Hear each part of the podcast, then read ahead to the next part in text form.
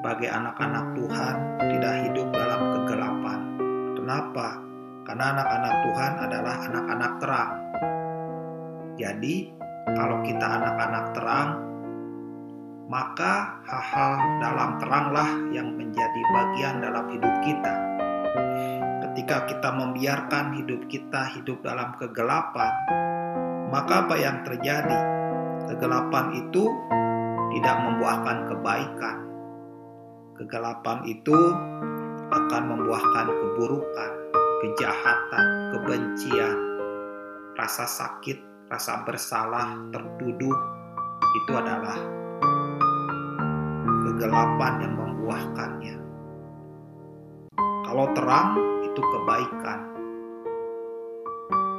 Lalu kegelapan itu bukan keadilan.